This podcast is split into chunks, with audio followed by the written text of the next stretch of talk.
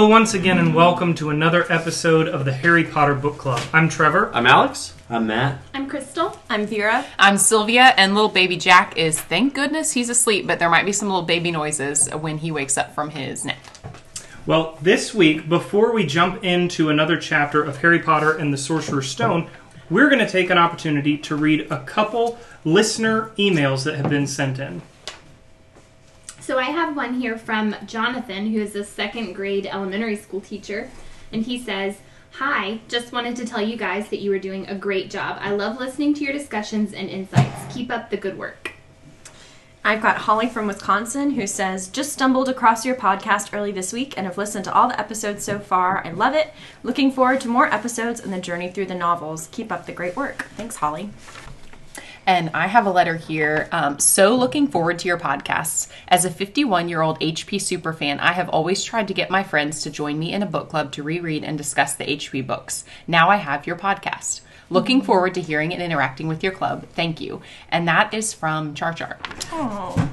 We are happy to have you with us. Yeah, thanks everyone uh, for sending in your comments. Remember, if you have comments or questions for the Harry Potter Book Club, you can always reach out to us at hpbcfanmail at gmail.com. That's hpbcfanmail at gmail.com. And while you're surfing online, go ahead, uh, check out our website, and leave us a review on iTunes. We always appreciate those. All right, Harry Potter Book Club. Uh, this week, uh, this episode is only going to cover one chapter because our conversations and analyses have been so expansive uh, when we've been covering two chapters at a time. We're breaking up uh, our episodes uh, so that they're in more manageable chunks. This week we are on chapter six The Journey from Platform 9 and Three Quarters.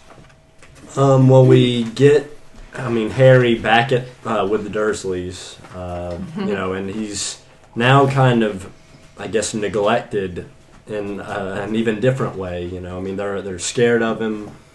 Um, he even says that it became uh, it becomes quite depressing for a while, uh, just even being neglected. Which I think, um, you know, he may have even wished that at times during his childhood. Like, I wish they'd just leave me alone. But now it's they are leaving him alone. Um, they're scared of him, and it's even getting depressing to him. Yeah, Yeah. there was actually speaking of other podcasts. Now, some people may know this is we are in the middle of Trypod season, where podcasts tell other podcast listeners about other podcasts they listen to in order to get the word out there about how great podcast listening is. And I, I am glad one person at this table knew that. Yeah. oh yeah, It was yeah. very helpful. well, um, one thing that I thought of when reading this bit was on um, a great podcast called Stuff You Should Know. Um, and one of the episodes recently was on solitary confinement. And I really had no idea about how debilitating solitary confinement was. I mean, I'm a very extroverted person, so my being in a quiet office for eight hours a day feels like horrific torture.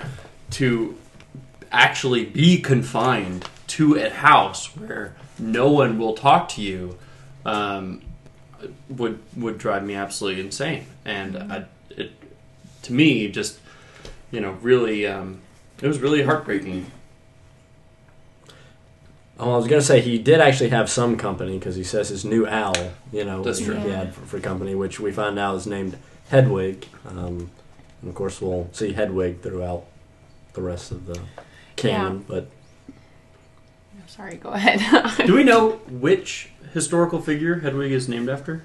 I don't think It just they says somebody reference it. that he found in a book. But it never comes up again. I don't I'm think correct. so. I don't think because he doesn't pay attention in history of magic, so he might have learned about this person, but Well, and I, I did some looking online, and there's very little conclusive information about who the Hedwig from A History of Magic uh, is that Hedwig the Owl is named after. Which relates to, I believe, two podcasts ago when we recommended that finally J.K. could produce a history of magic for us. JK, we Yeah. know you're listening. so if you could just Maybe she will someday. you know, get on that one minor project. Yeah. That would be awesome. Yeah, I, I think this is a, a really interesting uh, observation about human nature that Rowling makes, and we've we've discovered in the first five chapters of Sorcerer's Stone this really light um, sort of children's tale that's whimsical, i- it's fanciful in a lot of ways, and yet she packs these profoundly staggering insights about humanity uh, in the most uh, unexpected places.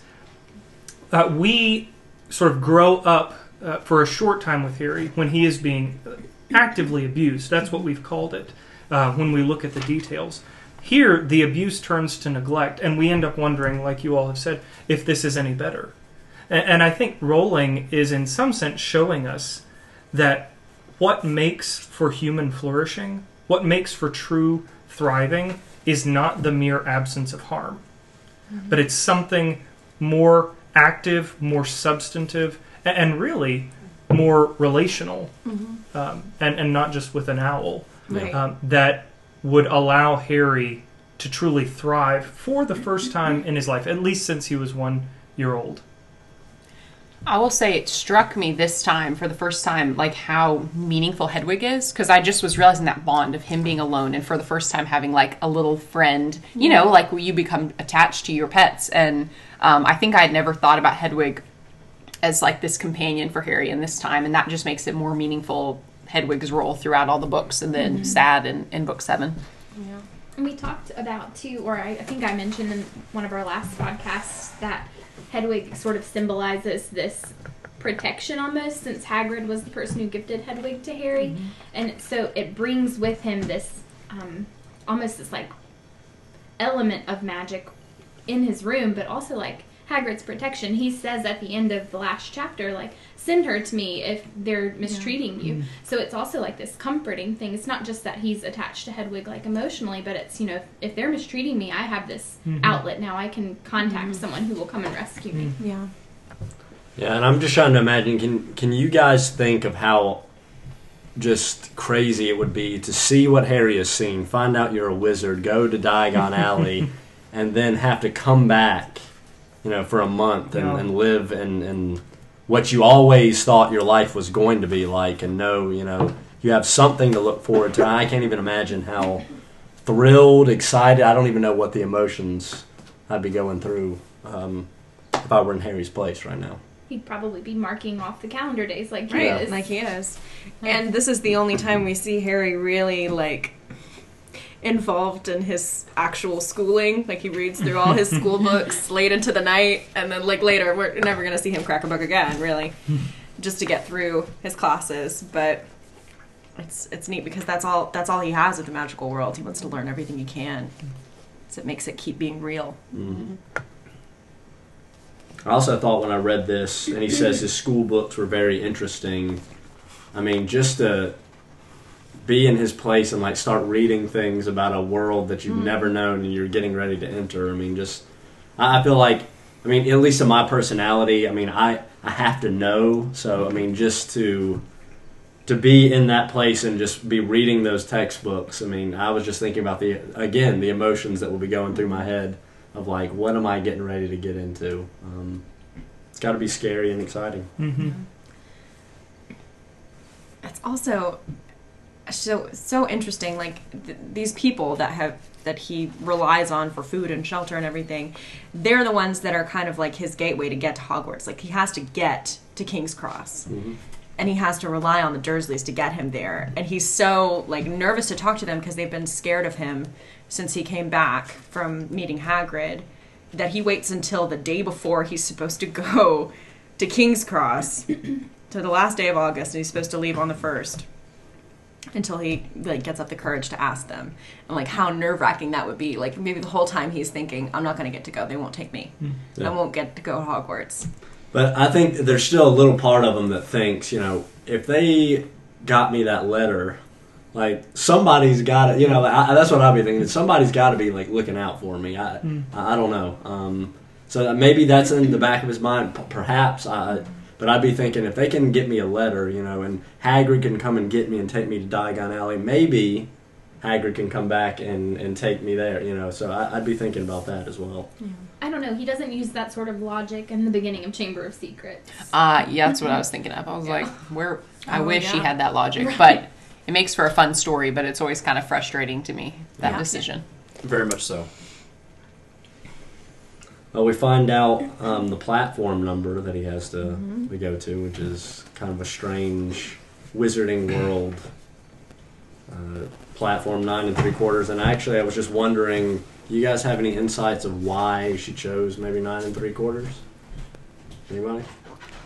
I'm looking at Alex because I'm expecting him to have some ingenious No, reason. I could not think of anything related to why it'd be nine and three quarters. Actually, what struck me most about that whole situation was it, it made me think of all the different times where the Wizarding World incorporates pieces of modern infrastructure into their like design for their society, right? Like, why is it that um, later on we'll see, at, at least um, in the movies, where they go down a uh, phone booth into the ministry? In the. Yeah, um, and we use.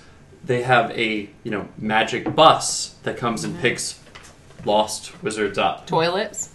Toilets, modern That's true. thing. Um, and then of course the train station, and um, you know Hogwarts has been around for thousands of years. The trains have really only been around in the UK. Well, gosh, what since the the first at least underground train was 1834. And, you know, or, overground grades were around that same time period. So like they had to have reincorporated these modern elements into hmm. the way they were getting to Hogwarts.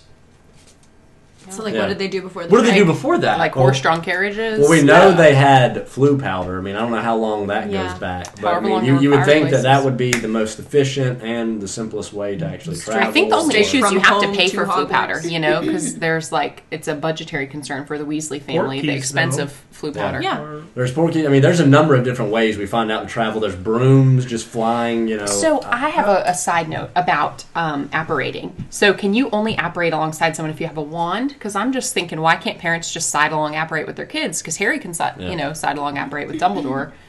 That's something At I've least always to like wondered. Hogsmeade or something, and then they can Yeah. just walk. to But maybe Hogwarts. there's, I think they there's this issue in book seven when they're leaving the ministry and the guy and his wife they aren't sure if she can apparate without a wand. Hmm. Do you remember that? Uh, Ron's character, Ron becomes what's the name? Anyway, uh, It's gonna really bug me. yeah, okay. That's a good point. That's a good point. But, But, But I think you have to have a wand, so their young children couldn't. But all young children that are going to Hogwarts Mm-hmm. would have Would have a wand. would Yeah. have wands.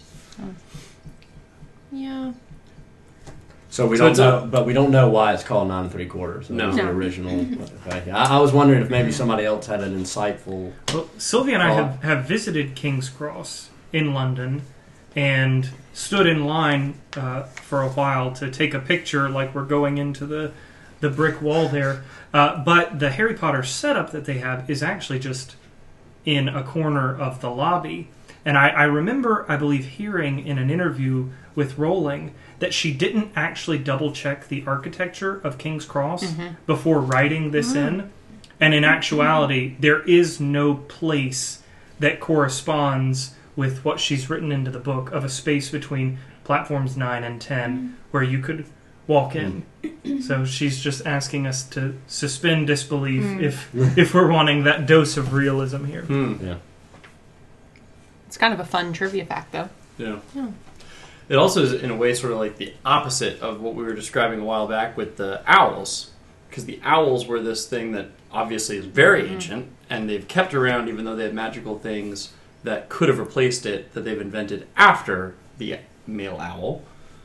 But now they're like incorp- they've kept this or they reincorporated a modern element, the train, into something where they foreseeably wouldn't need it. There's, like you said, dozens of ways of traveling by magic, but they've I mean, it's certainly certainly. gone ahead and incorporated this in. And I now mean, it it's certainly wouldn't be as memorable, you know, as Or as Hogwarts fun. Express, you know, Get to I mean, get on a train and Right. Yeah, I mean, there is some the sense of camaraderie where everyone leaves their families, you know, at, Together. one- at one Yeah, all the place, and then together. they get they get into these compartments together. They're having fun with their friends, and they're traveling to Hogwarts. I mean, there is that element to Mhm. it. And It's also interesting to think Mr. Weasley is fascinated by his Ford Anglia, a car, an automobile. But a locomotive to shuttle the kids to school. Like that's just totally normal. Like Yeah. Yeah, right? I think I think you've you stumbled onto an interesting question. And anytime we look at one another, puzzled, stumped, unable to reach a conclusion, it's a great time to invite our listeners. If you have any thoughts, email us uh, because we'd love to hear them and and see if you can contribute to this part of the conversation. We'd love, we would really love to hear from you. Yeah, I, and I, if we, well, my thought was if we could get a, a good answer to why it was called nine and three quarters, I kind of wanted to go back to the actual uh, title of the chapter and why is it called the journey from platform nine and three quarters instead of like the journey, to, Hogwarts. Hogwarts? Yeah. I was wondering if anybody had any thoughts on that. Well, a lot happens at nine and three quarters because meeting the Weasley family, Yeah. which um, Trevor and I were having a pre-talk about this, and it's like every the first line every Weasley says is almost like the thesis statement of their character. You know, we hear Fred and George instantly like, honestly, you call yourself our mother, you know, like pretending that she's confused them. Um, we have Percy walking around bragging about being, a, being a prefect. We have Ron, who's kind of like overlooked. You know, he's like all get all, gets all the hand me downs, kind of has dirt on his face. Like I feel like you get their essence of their personalities, and that's right there. on the Ginny's desperate to meet Harry. Uh huh. Oh yeah. Yeah. Oh yeah. That's interesting because I actually thought that same thing, and I feel like she does a really good job of that throughout the all of this chapter and the next chapter, like establishing characters really well. Like with the the first meeting of them, it's like I know whether or not I'm going to like someone or not like them, and she does that throughout the whole series. But especially as we're meeting like really popular characters like Neville and Hermione and Ron, I think it's really cool that like before we learn anything about like the biasness really of the wizarding world because he's not really learned much about it yet. Like we learn quickly like who we're gonna like and who we're not going to like. Yeah, I mean, she's already established. you you guys were hitting on it. I mean, like the Weasleys, and you you know that Fred, or sorry, you know that Percy is like the overachiever. Mhm, you know, mhm. Fred and George, they're the troublemakers and the class clowns. You know, I mean, Ron, he's uh, he's trying to be like his brothers. You know, he's he's that he's that typical youngest brother. You know that feels uh, you're like you said overlooked. Um, so she's already establishing those characters before we even really they, they even meet Harry. Um, I think too. Just I'm in thinking of why why she used this title instead of the journey to Hogwarts. Platform nine and three quarters is really the only magical part of the journey, because once Sure. they're on the train, it's a train. Uh, Like it's romantic and it's fun and it's a cool way to get to a place, but it's not magical. It's a Muggle thing. Um, but the it's platform, a steam engine. yeah. But the platform is the magical part, like the, you know, having to kind of close your eyes and do it at a run and then trust that you're going to make it through. mhm. I love the way that she writes that part, though. Rowling is a master, even so early um, in these stories, of forcing us um, to learn about the wizarding world with Harry. As he's introduced to things, we are. But when he's in the dark, oftentimes we are too. So he sees the third brother uh, walking briskly toward the barrier, and then quite suddenly, he wasn't anywhere. There was nothing else for it. Harry doesn't have an explanation, and neither do we. We just know that someone was there, and now they aren't. And, and we have to go through the process. We're nervous with Harry as he's getting up the courage to, to go at a fast pace towards the brick wall. And then we're surprised with Harry when magic happens and he ends up at the Hogwarts Express. I- I'd like to to talk a little bit about um, this introduction to Ron's character and the place that he occupies in the Weasley family, um, and what your thoughts were about that. Uh, You know, having read through the stories, you know, multiple times, to sort of meet Ron for the first time again. What what impressions came to mind? Uh, but I also, it's fun to remember this initial description of his uh, physical stature. He was tall, thin, and gangling, with freckles, big hands and feet, and a long nose. And I'm, I'm, I just sit there reading that, and I'm like, that's not what Rupert Grint looks like. Like, and I, it's often um, easy to neglect the physical descriptions of characters that Rowling offers when they don't perfectly line up with the characters who are so iconic in the films. Um, I I would have probably described Ron as shorter, sort of squat, um, with a rather small nose, which would have been quite the opposite of the way Yeah. she uh, she describes him here. No freckles. Mm-hmm.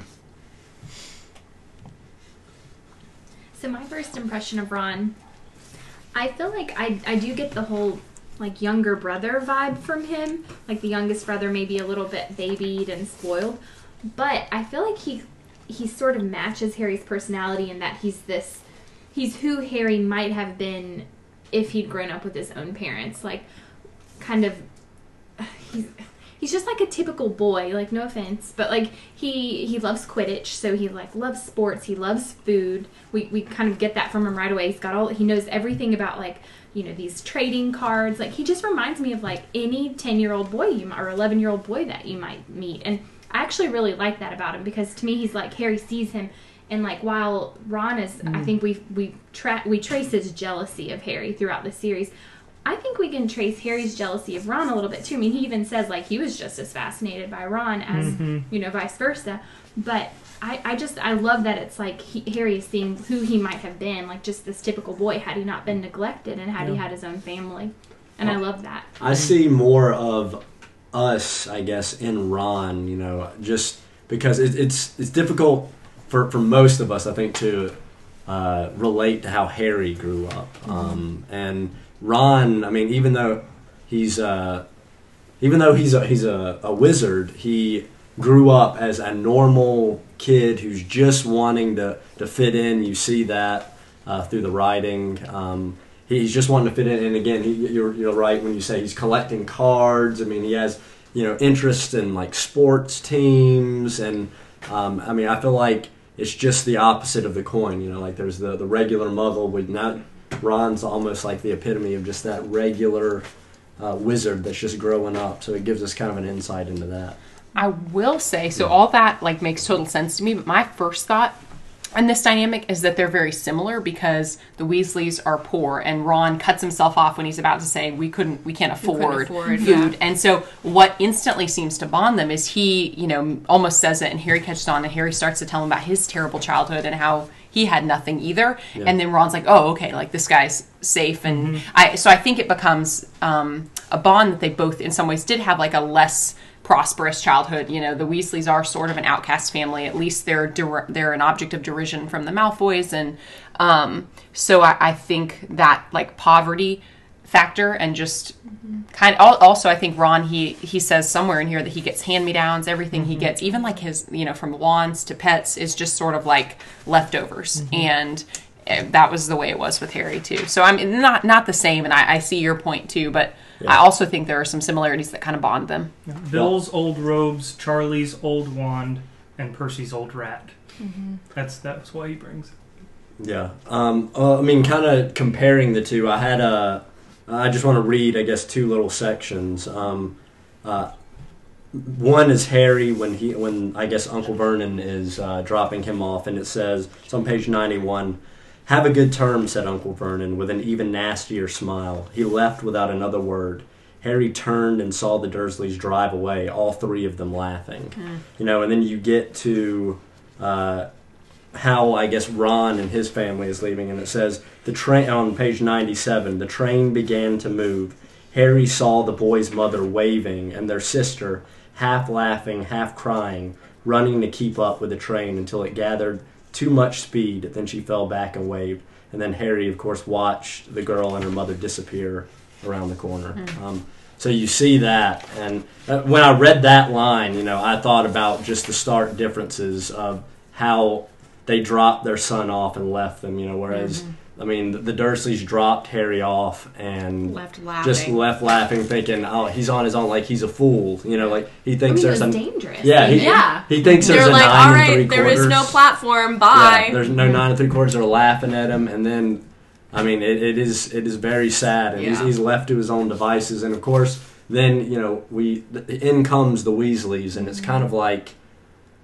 It's kind of like Harry. Is, I mean, we we see in the mm-hmm. other books he's mm-hmm. adopted by that Yeah, family like almost. immediately. and mm-hmm. so it's kind of like that. That family just picks him up, and you know, as as a mother, she's like, oh, you know, this is Ron's first time at Hogwarts too. You know, I'll, I'll I'll show you how you know it's done. Watch and you know just push forward. And he's giving uh, Harry motherly advice, you know, of how to do things. And so I, I really liked that transition that J.K. did. I think on that point, though, about jealousy, we see all the way in book 7 Uh, these these jealousies uh, go both ways. Ron is jealous of Harry's fame, wealth, and, and in one sense, power, social and otherwise. Uh, Harry, on the other hand, is jealous of Ron for all of the things that Ron has that he doesn't, namely a family and a real place to call home. Uh, and at different points throughout the series of books, uh, we see those jealousies creating a tension that comes to a head where they explode at one another, saying, How can you not be thankful for the things that you have? And the answer is simple it's because I want the things you have. You have. I'm so busy fixating on what I what I don't have that th- the blessings that are in front of me um, seem quite paltry in comparison. I also think it's interesting, jumping on your point, Sil, uh, that this isn't the first time that uh, Harry's basically outsider status um, from the wizarding world enables him to befriend someone who is sort of a wizarding outsider. Um, he comes uh, into the wizarding world without the lens of prejudice uh, that already exists in front of so many eyes. We saw that with Hagrid, and we discussed how Harry immediately has this deep affection for Hagrid uh, that others, because of his part giant ancestry, would would not share. We get that with the Weasleys as well. Um, you know, Draco says, you know, there are some families that just aren't as good as others, and you don't you don't want to hang out with the wrong kind. But of course, Harry didn't have that you know presupposition going in. He, he wasn't predisposed uh, to believe that, and, and so he's able to receive the Weasleys as the blessing that they really are to him, uh, rather rather than uh, taking Malfoy's stance and immediately seeing them as less than because they are numerous and less wealthy and perhaps more friendly to Muggles than others would like. There- There's another scene on uh, in 95 or on page 95 that I kind of liked and kind of picked up when uh, the twins, uh, George, Fred and George, first meet Harry and they kind of find out who he is and they're saying, "Aren't you?" You know, and Harry's like, "What?" And he's like, "Harry Potter." And then Harry says, "Oh, him." You know, said Harry Potter, and he says, "I mean, yes, I am." And so I just feel like with that response, you know, you feel that you know, Har- there's almost two sides to Harry. I mean, and you even see in when he meets Hermione that uh, he's in modern magical history. His name, you know, he is uh, the rise and fall of the dark arts and great wizarding events of the 20th century. So there's almost this like, who am I? You know, I'm, I'm just Harry Potter. I grew up with the Dursleys. I'm not even a, a real wizard. I, I don't know any magic, and you know, it's just really interesting. I, I loved that response um, to him, and I was wondering what you guys thought about that. almost like there's this there's this other Harry Potter that the wizarding world is fixated on and he has no real relation to that person. He just knows that he's someone to be talked about. Mm-hmm. Like, oh yeah, that guy. Oh, it is me. Yes, me. I'm that. That is me. It's like a very humble response because if he grew up, no, he'd be like, "Oh yeah, Oh, yeah. I'm Harry Potter," sure like am. a Gilderoy Lockhart kind of response, Right. like, "Uh huh, uh huh." Like, but instead, he it's a very humble. It just shows um, that it's it's good. I think Dumbledore's decision to not corrupt him with fame his whole life maybe gives him some extra humility. My thoughts immediately go to uh, Professor Snape and the first interactions that we'll see later on between Harry and Snape. Um, Snape expects Harry to respond to fame in you know the quintessential way, but what's so ironic is that that is the farthest thing from Harry's character at this point and his imagination. Like it's almost like he's not capable of owning and stepping into the fame because he's just so ignorant about everything. Yeah. Uh, and, and and he he he unwilling to pretend um,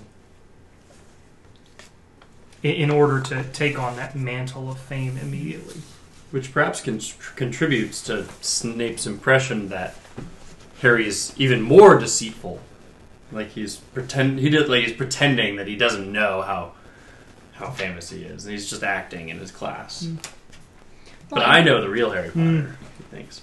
Harry does kind of, you know, develop this like snarky kind of Ah, sass towards Snape. yeah reputation when it comes and he always seems to get like caught in instances with snape where he does look like he's misbehaving or like he's you know mocking snape or something so there i mean he does kind of live up to it eventually Mm-hmm. Yeah, he, It's a he, he cycle. certainly, Yeah. uh, on into the books, is able to sort of step into the fame, and he he get, he starts believing his own hype. Yeah. He might not be like a But Gilderoy he Lockhart, shows but it. he has no trouble being sassy. Yeah. But I mean, he was a little bit sassy to Dudley. We saw Mhm. back in what, Yeah, I chapter mean, one. I mean, snark he can. Yeah, Yeah, he's definitely quick-witted, and and willing to make a point sometimes at someone else's expense. Mm-hmm. But here we don't see the sort of proud bravado Yeah. that we might expect if, if he had been raised knowing who he was. Right.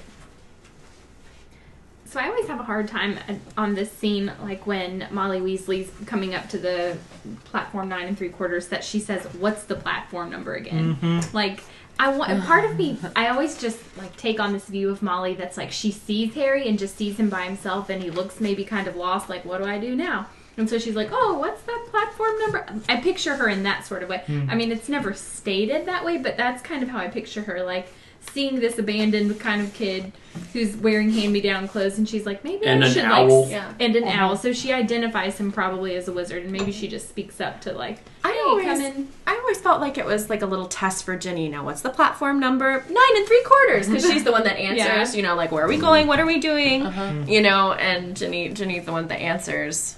That's funny. I like the different interpretation. Yeah. I was wondering if it could be. Did they used to, was did the platform change? Like when she was a kid, it was platform eight and seven ninths, and so she has trouble remembering the change. But hmm. that I don't know if that makes any sense. But Oh, I think that, but Oh, then like her sons for the past however many years Yeah. have been going to nine Every every quarters, year. and it continues. but when you have a every lot of kids, it does things to your brain. That it is does. true. Sa- my friend Sally, the doctors called her recently with some test results, and they were like, "What is your birthday?" And she was like, "Okay." And she gave him one child's birthday, and they said, "No, that's not right." And then she gave she gave three uh, wrong birthdays, and then they said, "Why don't you call us back?" Anyway, I'm just saying, your your brain can forget your own birthday. We only have two, and I was uh, dropping our oldest off at YMCA childcare, and they asked me for her birthday, and with totally straight face and confidence, I I said a number, and they said, "Oh, we've got it wrong in our records," and I sort of thought, and I was like,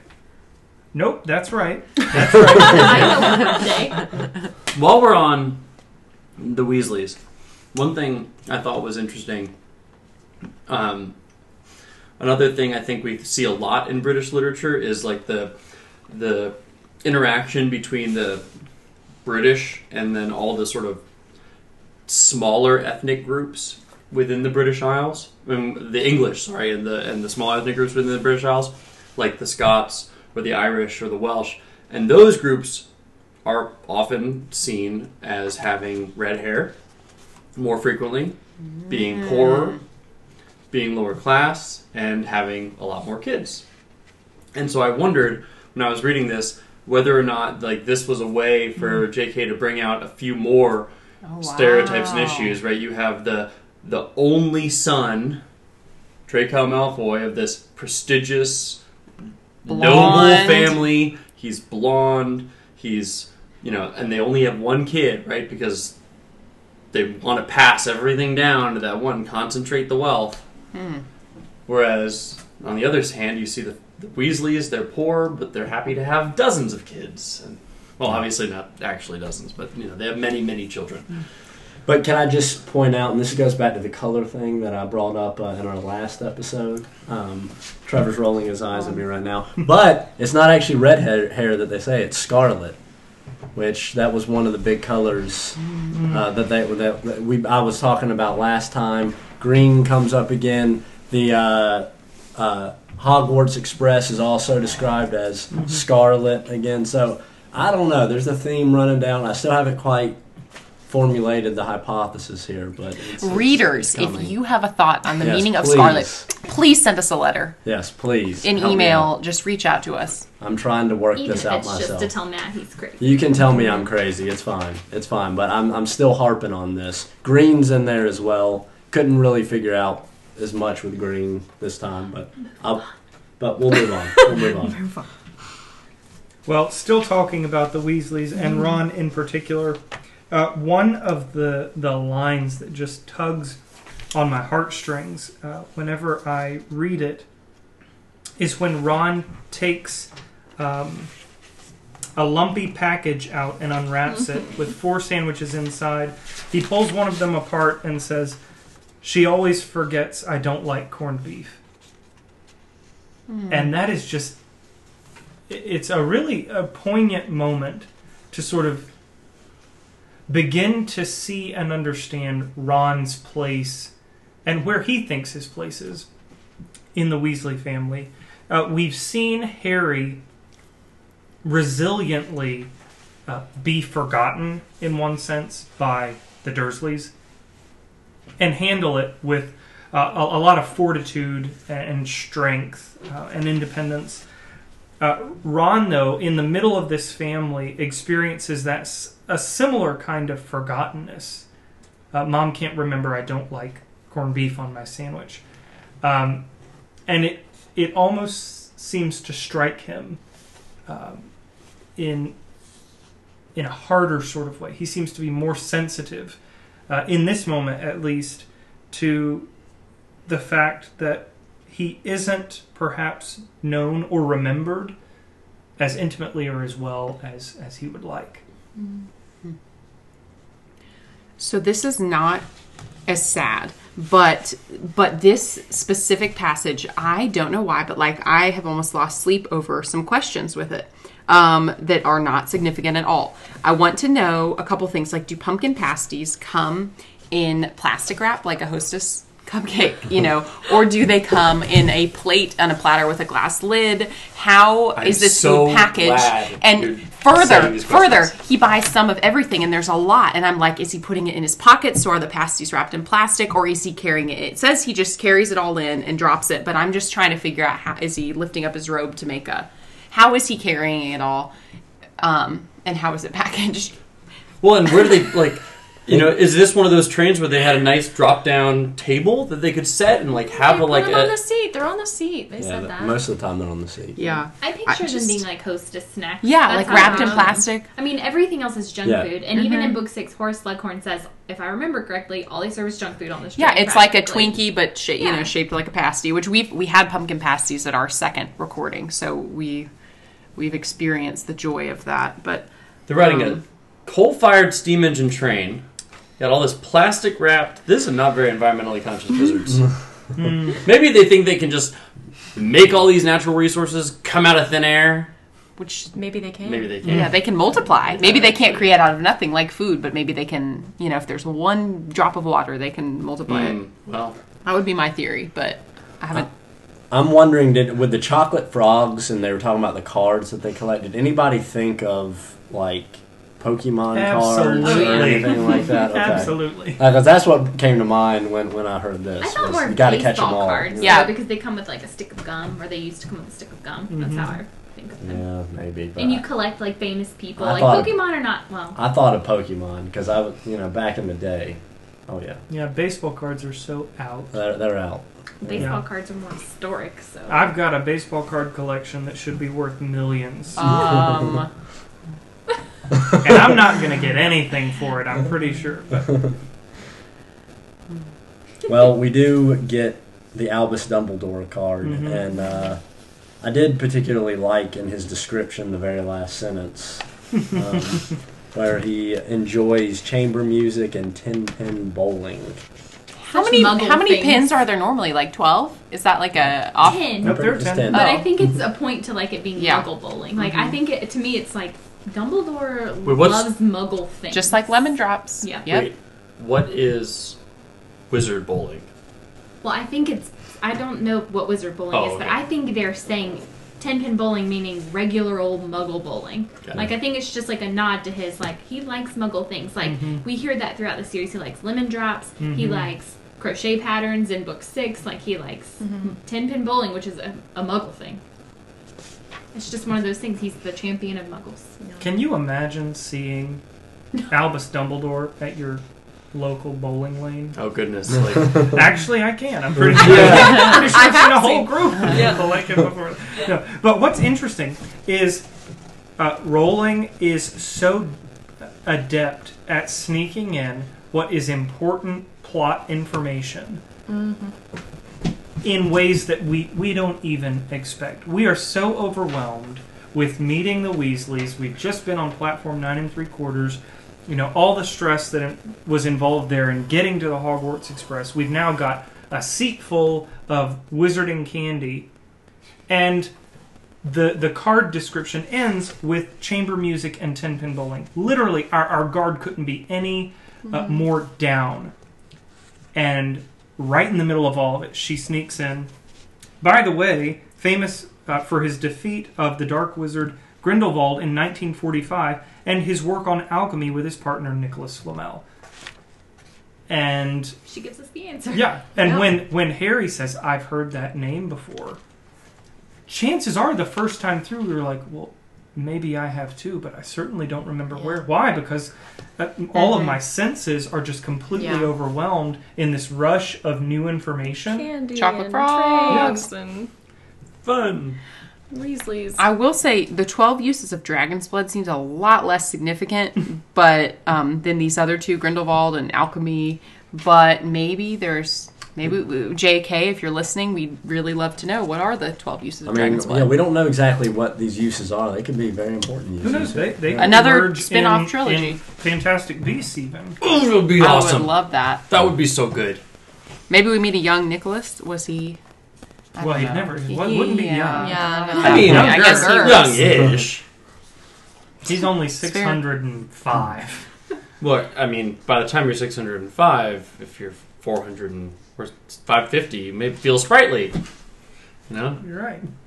Um, also, with the, the rest of the cards that they collected, um, uh, the first time I read through this, and this was the only time I've done this, is I actually looked up each and every uh, each and every wi- witch or wizard that she names here, and they are actually no, they are actually either real people or literary characters. I mean, Yeah. like these are she didn't just pull these out of thin air. Like Yeah. they come from people who were in the occult and like were Mhm. alchemists and I mean all kinds of stuff. So they're there for a purpose, Yeah.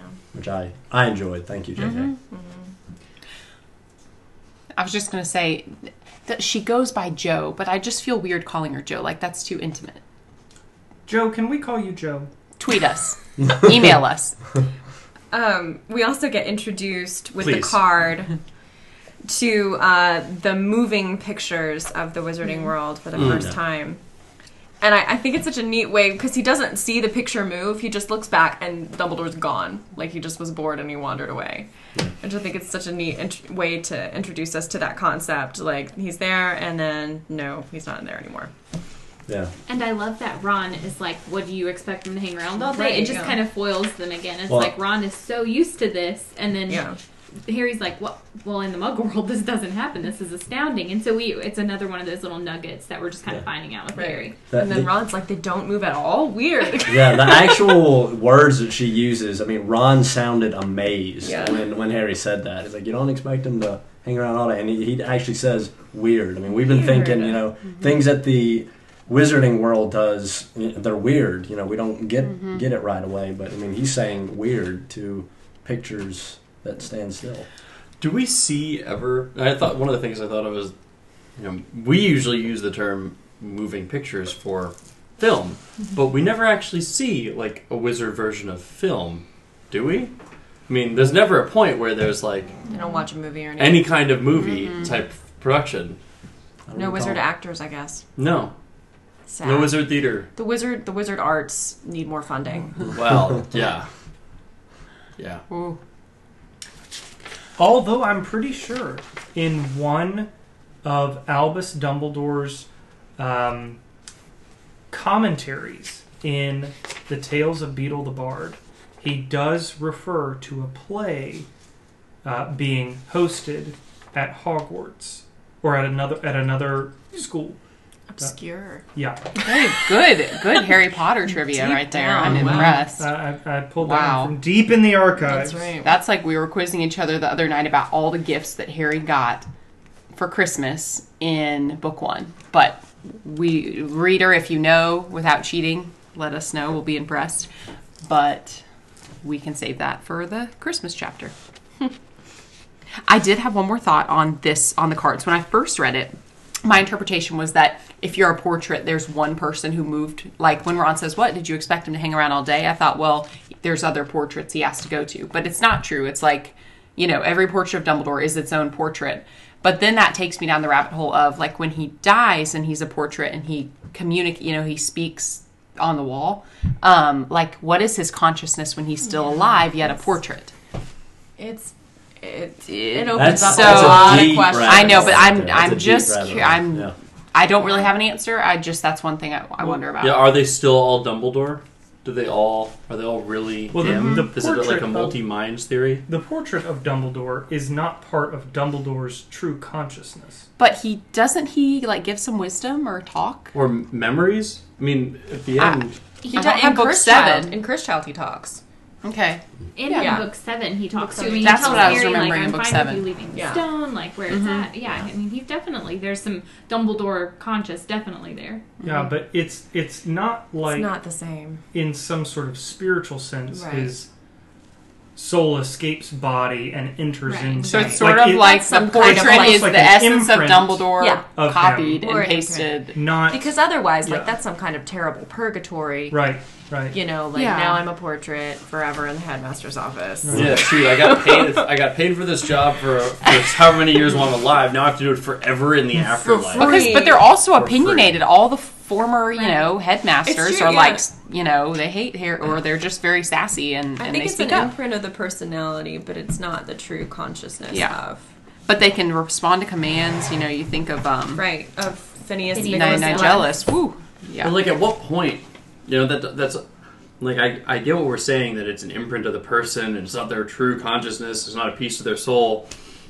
But like you were saying with Phineas Nicholas, like some of the conversations. I mean, they are they are conversations. Mm-hmm. Like, and he appears to act and respond based on Like with free on will. real memories mm-hmm. and Uh-huh. make decisions. And sometimes he he makes fun of them and gets annoyed with them and gets angry and Yeah, all sorts of things. Like I don't know, it's sort of like artificial intelligence. It's mm-hmm. like almost yeah. weird. When when are you going to know when a system is simply a very complex set of algorithmic responses, and when is it? Mm. It a reminds me of the Hallows in the sort of way that if someone you love died, couldn't you kind of get infatuated with their portrait? Because you'd be yes. talking to them and like they would, you know, in the same way that the the brother with the resurrection stone. And Kreacher with Mrs. Black's portrait. Uh-huh. Even, like, I mean, it orders could foster some unhealthy relationships. For sure, um, Codependent on a portrait could happen. Dark. Anyway, that was that was my thought on the Yeah. portrait. Anyway, the cheap cards don't seem to be able to communicate in any way. So it takes stronger magic to make a portrait. Yeah. Interesting. On a lighter note, there's booger flavored Booger flavored beans, jelly beans. which always makes me think of in the movie. It's bogey, bogey. flavored, Yeah. Yeah. and we know that in the original British version of the book, it's Harry Potter and the Philosopher's Stone. Mm. It it makes me really want to see like an itemized chart of What all they of changed. the differences Yeah. in the Americanized Yeah. version versus the British original. I think you should create that. I think there's a need. and If it's not already on Pinterest or Reddit, Right. then yes. it's probably on Reddit. That'll be your life's work, Trevor. Yes. That Forget sounds the like PhD. Get buy two copies and line by line. I would like you to assess that for us and come back next next time. a worthy use of time. Yeah. well, we know that's one. So, Boogie to booger. do you guys want to talk about the uh, girl with the bossy sort of voice? Can we, before we go to shit. Hermione, I just want to say one more thing about Ron and Harry. Go ahead. that I really loved. I love that Fred and George like sort of break the ice for them to begin talking. Mm-hmm. Like I think that's such a sweet moment because mm-hmm. they've already sort of connected with Harry, but like Ron walks in, he's like, "Sorry, everywhere else is full," and he knows it's Harry. Like he's heard that it might be Harry Potter, and he thinks maybe Fred and George are tricking him, but he's not sure. So he's not going to speak to Harry. Like he would probably have sat there like looking out the window awkwardly with the Awkward, dirt on his nose and like not have said a word. But Fred and George are like, "Oh, by the way, this is our brother." And so they just like create this like really quick bond with them. I just I love that it's it's so sweet of their characters. Like mm-hmm, they're mm-hmm. pranksters, but they have they have this bond, and it's like they like sort of share that. They're like you need somebody that you can like relate to and talk to, and they open that door up for Ron and Harry, and I just think that's the sweetest thing. I think we there's a lot with Fred and George in the beginning here, where like they alternate between like picking on Ron like mercilessly, like oh does little Ron have something on his nose and mommy can clean it off, you know, and then Ginny's sad that they're leaving. She's like oh you know don't cry, Ginny, you know we'll send you tons of owls, and so they're really like sweet brothers, even though they pick on their siblings and they pick like mercilessly on Percy, but Percy's you know that's a different deserves that's a different story. But like with Ron and Ginny, there is this like this protectiveness and Yeah. this um, kindness that they have towards Yeah. their younger siblings, which is really sweet. Agreed. Um, just to avoid this uh, coming up, if in case there was any listener who already knew this, there's a website legacy.hp-lexicon.org, and it goes through all the differences between the British and American Wow. versions, and it goes through line by line. I mean, Nice. first one, you know. Page 17 versus page 66, original version. I'll be taken Sirius, his bike back. Edited version. I'll get his, this bike away. Like, Why did they change that? I'll get this. and it on. goes, and it even has the reason for the change, and it goes through. I mean, I'm. This is an Wow, extensive. that's resource. huge because they didn't name Sirius in the British version, so you don't have that little nugget of Sirius is coming. I mean, that's a big, big change. Oh Yeah. wow! I'm gonna Yeah. spend an inordinate amount of time on that website. Yeah. So, enjoy So, Hermione. Hermione. Hermione. And here, here again, like J.K. Rowling is like establishing her character. First thing we see, like this bossy, know-it-all sort of person who's like walking up and down the corridors, sort of like I picture her like a hall monitor almost. Like, what's going on in this mm-hmm. compartment? What about over here? And like, by the way, you have dirt on your nose. What are you Yeah. doing? Well, and Neville had already come by and asked them, but it's almost like you didn't ask them well enough, mm-hmm. Neville. Let me mm-hmm. go and ask for you. Well, not only that, I mean, I think a little bit later on when, you know, they're getting closer to Hogwarts, she says something about, like, well, there are. There there are people out here acting childish, you know, and so you get the sense that she is uh, a much older wizard down down deep, or at least she she really does. soul. Yeah, she really does want to be. Um, and can we just say a, a complete nerd? I guess. Oh, yeah. Um, I learned all my school books by yeah, heart. she memorized them all or knows them all by heart.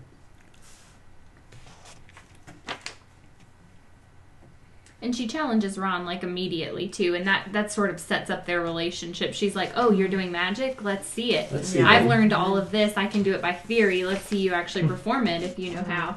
And of course, it's you know some bogus spell that doesn't sound anything like a real spell. Mm-hmm. Which Ron grew up in a wizard household. Did Yeah, he really think that this is what n- a spell Right. looks like? Having you know your parents your whole life, but I don't know. Sometimes you believe your brothers you do. when it's not wise to do so. That's Um, true.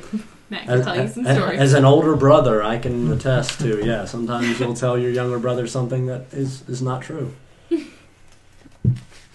Or your spouse. Either or. Yeah. You just need a gullible audience.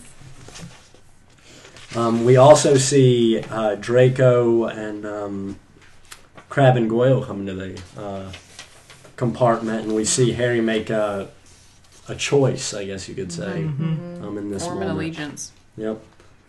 Where you don't want to be messing with the wrong sword. I think this when when he says that, um, you know, it, it reminds me. I can't remember exactly how he framed it, but he said that uh, when, when Ron and Harry were talking together, and they were introducing one another. I mean, Ron or Harry asks Ron about you know his family, and well, uh, Ron's from an all magical family, so he must therefore he must be part of these noble families. You know that I mean, Ron does or Harry doesn't judge Ron, I guess, correctly in the fact that that's how most wizards would uh, would judge Ron or the Weasleys. But here we find out that, uh, at least in Draco's point of view, that the Weasleys are not the right sort of uh, wizards and, and witches to be associated with. What's interesting though is that by Malfoy's own standard of judging people by blood status, hmm the Weasleys are the right sort. Yeah, of they family. are. They are purebloods, at least to the extent that it's possible. Again, in the Tales of Beetle the Bard, Dumbledore comments that there is no such thing as a pureblood family, and anybody who tells you that there is is just hiding the members of the family tree who prove their thesis wrong. Which actually Ron says that they do. Uh, he says Yeah. that they had one embarrassing sort of uncle or cousin, but nobody talks about him. Yeah, He's an some- accountant. he's an right? Yeah. Yeah. We don't talk about him. Yeah. So they they get it's sort of a, a metaphorical uh, version of what happens in the black family tree. They get sort of seared out of the family tree and out of, again out of sight, out of mind, and we still maintain this sort of aura of pure blood status. Um, but I, I suppose because the Weasleys aren't pure bloods who hate Muggles and have lots of family wealth, then according to Malfoy, uh, they aren't the right kind of people. I love the names as well. I, I, I don't know that we've we've talked about this yet, but Malfoy uh, literally means bad faith. Yeah. Um, and I think that goes probably two ways. In one sense, they have bad faith in the sense that it's misdirected. They put their faith in the dark, the dark side, Voldemort. Um, but also, in a more colloquial sense, they are a family that demonstrates bad faith. They enter into relationships selfishly with no loyalty, and we see them you know, turn tail and run whenever things get hard. They they really are a cowardly sort of people. They don't uh, put themselves forward in good faith in a way that can be trusted. Um, so Malfoy's name is in, is in fact very telling. I also think Longbottom just makes me think of Neville for some reason, and Granger. Um, I, I don't know in the sense that she roams and ranges about in the train, like sort of sticking her nose where it doesn't belong. And whether it's rude or not, like this idea of mangy Granger, like the way her her her her hair is described. That ing sound. Yeah, that Yeah. she she doesn't give a lot of attention to her appearance, uh, at at least in the in the early books. Um, I, I think it's just fun how the names. Um, it reminds me of Tolkien. Like even when there isn't some etymological reasoning behind a name, Rowling is really good at capturing a sound that somehow communicates uh, what what a person is all about. Goyle is so evocative because you think of a Like a gargoyle, like, gargoyle, yes. stooped over and menacing and big and Mhm. you know yucky, and I mean a crab. Like nobody likes a crab. Millicent Bulstrode. Yeah. Oh yeah, that's like a good one. these are interesting. Pansy names. Parkinson. Mm. Something about the name Pansy kind of has a yeah to It's it, just nasty. Yeah, it just Yeah. sounds like the girl at school that you didn't like. Which it was. Yeah, Yeah, for Joe, it really was that.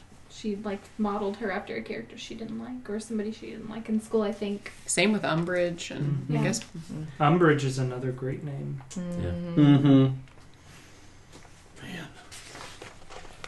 So um, when he, when Hermione comes into the compartment, she also like just starts spouting off all these things like, "Do you know what house you're going to be in?" Mm-hmm. And you know, I've heard that Dumbledore was in Gryffindor, so we are already getting that little bit of you know bias towards certain houses.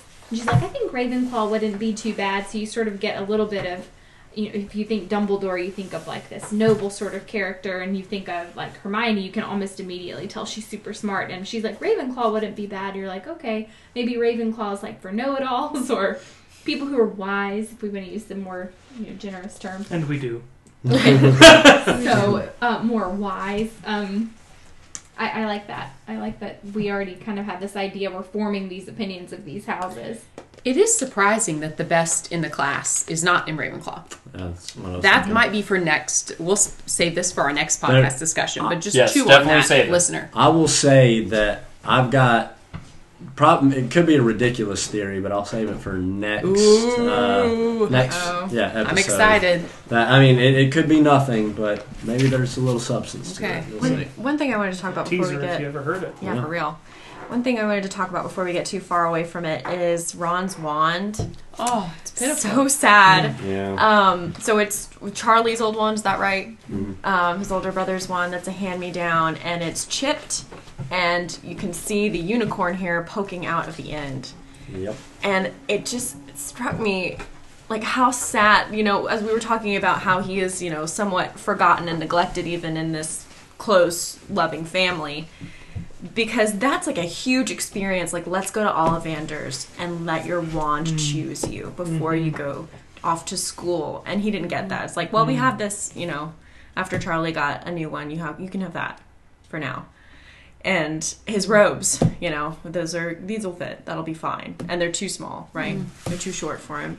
And so none of the and, and you can have this rat. You know, like none of the trappings of like let's go off to school and you can be a wizard are given to Ron. He's got none of that. He's disadvantaged from the start because his wand is broken, you know? And so, like, I don't know any magic and I'm working with a faulty instrument. So let's just see if I can, you know, maybe make something of myself or not make a giant fool of myself. Yeah.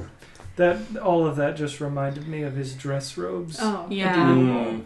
Look like my great aunt Tessie. Yeah. Smell like my great aunt Tessie. Funny Oh, stuff. Rupert. But to me, the saddest line in almost the whole series, not 100%, but at least pertaining to Ron, is the line he stood there in his two short pajamas. yeah. That's all I remember. But it's And in Goblet of Fire when him. and Harry throws a thing at him and it's the saddest thing ever that It they're is. fighting and he Harry's getting all this glory for the Triwizard tournament and he just says Ron just stood there in his two short pajamas and turned around and went back to bed. Breaks my heart. I mean, it really is poignant sometimes. Mm-hmm. Um, his his poverty.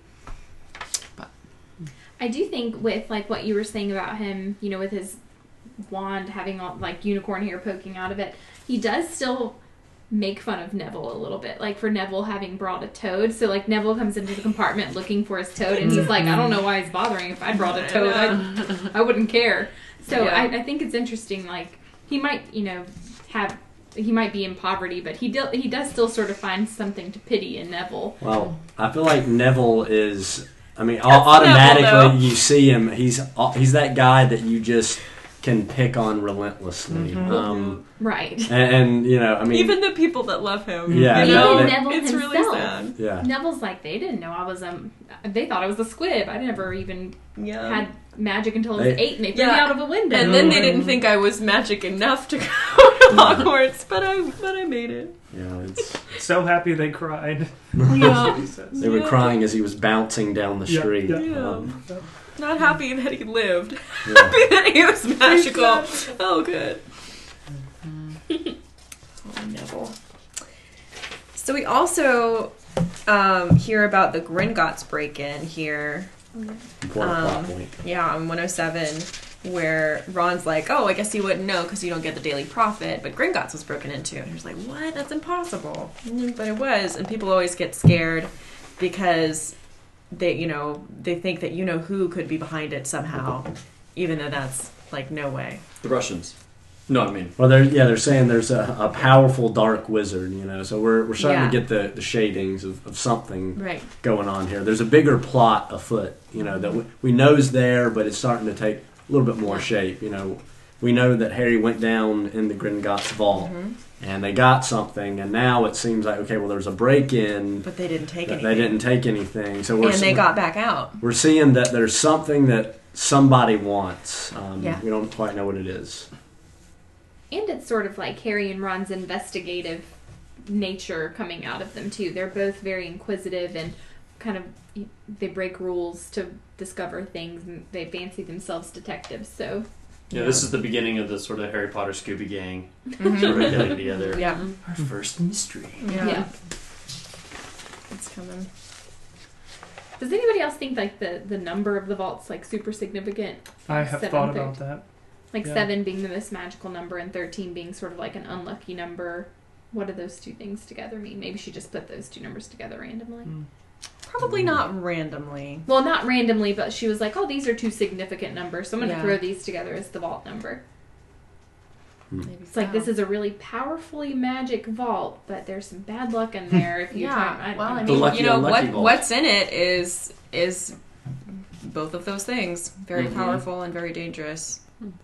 Well, in that sense, you'd think you know they'd ask, well, could we have a different vault number? right. We're kind of giving, I giving the whole game away with Right. this right now. Everybody knows. No, this. Gringotts your sort of symbolic numbering system. yeah, well, that's. I mean, that sort of gets back to our, Goblins are our very whole poignant, issue you know? with you know with the way the the banking system was mm-hmm. run, Oh, right? Like we don't. Very there's inefficient. no there's no account numbers. Like why would you just number them one, two, and get to seven thirteen? Like you'd want to use up all those spaces, so they took all the same amount of space in the ledger, right? So you'd have zero, zero, zero, zero, zero, one, to zero. You know, you that like you. would That's just it. Just makes sense. But think of the lack of ATMs. You know, you run out of money and it's midnight and you're in Scotland, like, and Gringotts is closed. I mean, that just seems like a problem. And in In England.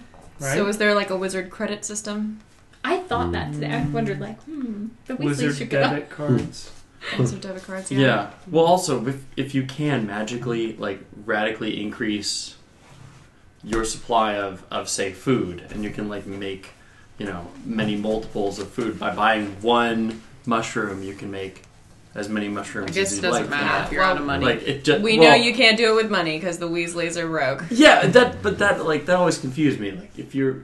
Why can't What are you spending all your money on? Maybe there's a charm on it. Maybe they have a very Oh, very high tax on capital or something else like that, or maybe they're, they're Mm-hmm. maybe they have a great insurance system or something. There has to be some way that say Yeah, that, where- um, where Neville's is. parents can be taken care of in the hospital and for free, and it's not like affecting Gran in any way financially. Oh. So like I don't know, but there's Gosh, some there's something. just- Just yeah, Mr. Weasley isn't being very about, wise you know? buying a Ford Anglia, you know, or did he get that from a junkyard? You know, did he spend money on that? Because they don't have the money to go. Mm-hmm. I think it was probably confiscated. That's Yeah. what I was yeah. Oh, yeah. That's something why he, he- he's got a garage full of right. stuff that he got from raids Yeah. that he tinkers with. So I feel like that's the same thing. Hmm, that Well- can't. Yeah, that's. We also, I mean, getting closer to the end, we get uh, the first glimpse of Hogwarts, the castle from uh, the boats. They finally get off the train um, in their dress robes and get on the boats, and Harry sees Hagrid again, and he yells forward, and they see it. Well, I think maybe they see it before. I don't know. Yeah, Yeah, a little one's bit a- before, but still, they get on the lake and they're Yeah. going toward this this castle on a mountain that's getting ready to be Harry's home away from home type deal. Mhm. I like the idea that Harry, Ron, and Hermione and Neville are all in the boat together too. Mhm. I think that's very significant. This little like outcast gang, who you know, one is a misfit in his family, one has been a misfit his whole life. He's been neglected, and like Hermione being Muggle born and Neville being what he is, what we just talked about. The four of them in that boat together, like riding towards Hogwarts, is really mm-hmm. significant and a, a really beautiful picture. I think of them like growing up and mm-hmm. going towards Hogwarts. I think it's weird that they find Trevor in the boat Mm-hmm. Yeah. because, like, it makes me think that it was in Neville's pocket the whole time and then mm-hmm. jumped out when they got in the boat. You know, because like he was missing it from the platform. Yeah. Yeah. Like if, if Trevor had gotten actually loose in the platform, he's gone. Your toad, he's It gone. It could be a magic toad. I think don't Hagrid think finds he the is, toad. Could be a really smart toad. Maybe, I mean, yeah. he is He was, named like, following Trevor Neville. after Why does he not have a kennel? Didn't we talk about this last time? I'm getting deja kennel? vu. Like a little toad kennel, like a portable. You Yeah. know, you put your cat in a cat carrier. Yeah. Like a Toad little carrier. cage. I mean, uh, we talked about this with Fantastic Beasts. How do the beasts like climb out of the suitcase? Why can't he get a, a carrier for his toad? Maybe he's Really thinking on it's, top it's, not He gonna, forgot it's not gonna go. Uh-huh, yeah, he uh. could have forgot it, but it's not gonna go very far. You know, it just it hops a little bit, or Um, maybe it's just I, I, don't, I I mean, obviously it gets like- away from him. but- Clearly, He wastes the toad way too much has time on this. Single-handedly maneuvered his way from the platform Yeah. All through the way train, all the way to the To the boats of. Hogwarts. Smart toad. He's or like it was itching in to his go. pocket the whole time, and he's looking all over the train for it. Unsolved mysteries of the wizarding world. And we're here to talk about all of them. All of them, All the indeed. mysteries. Well, with that, Hagrid raised a gigantic fist and knocked three times on the castle door. And chapter six of Harry Potter and the Sorcerer's Stone comes to a close. Uh, listener, thanks for sticking with us uh, through this episode of the Harry Potter Book Club. Uh, remember, if you have comments or questions, you can email them to us at hpbcfanmail at gmail.com. We would love to hear from you. And until next time, we'll see you later. Bye. Bye. Bye.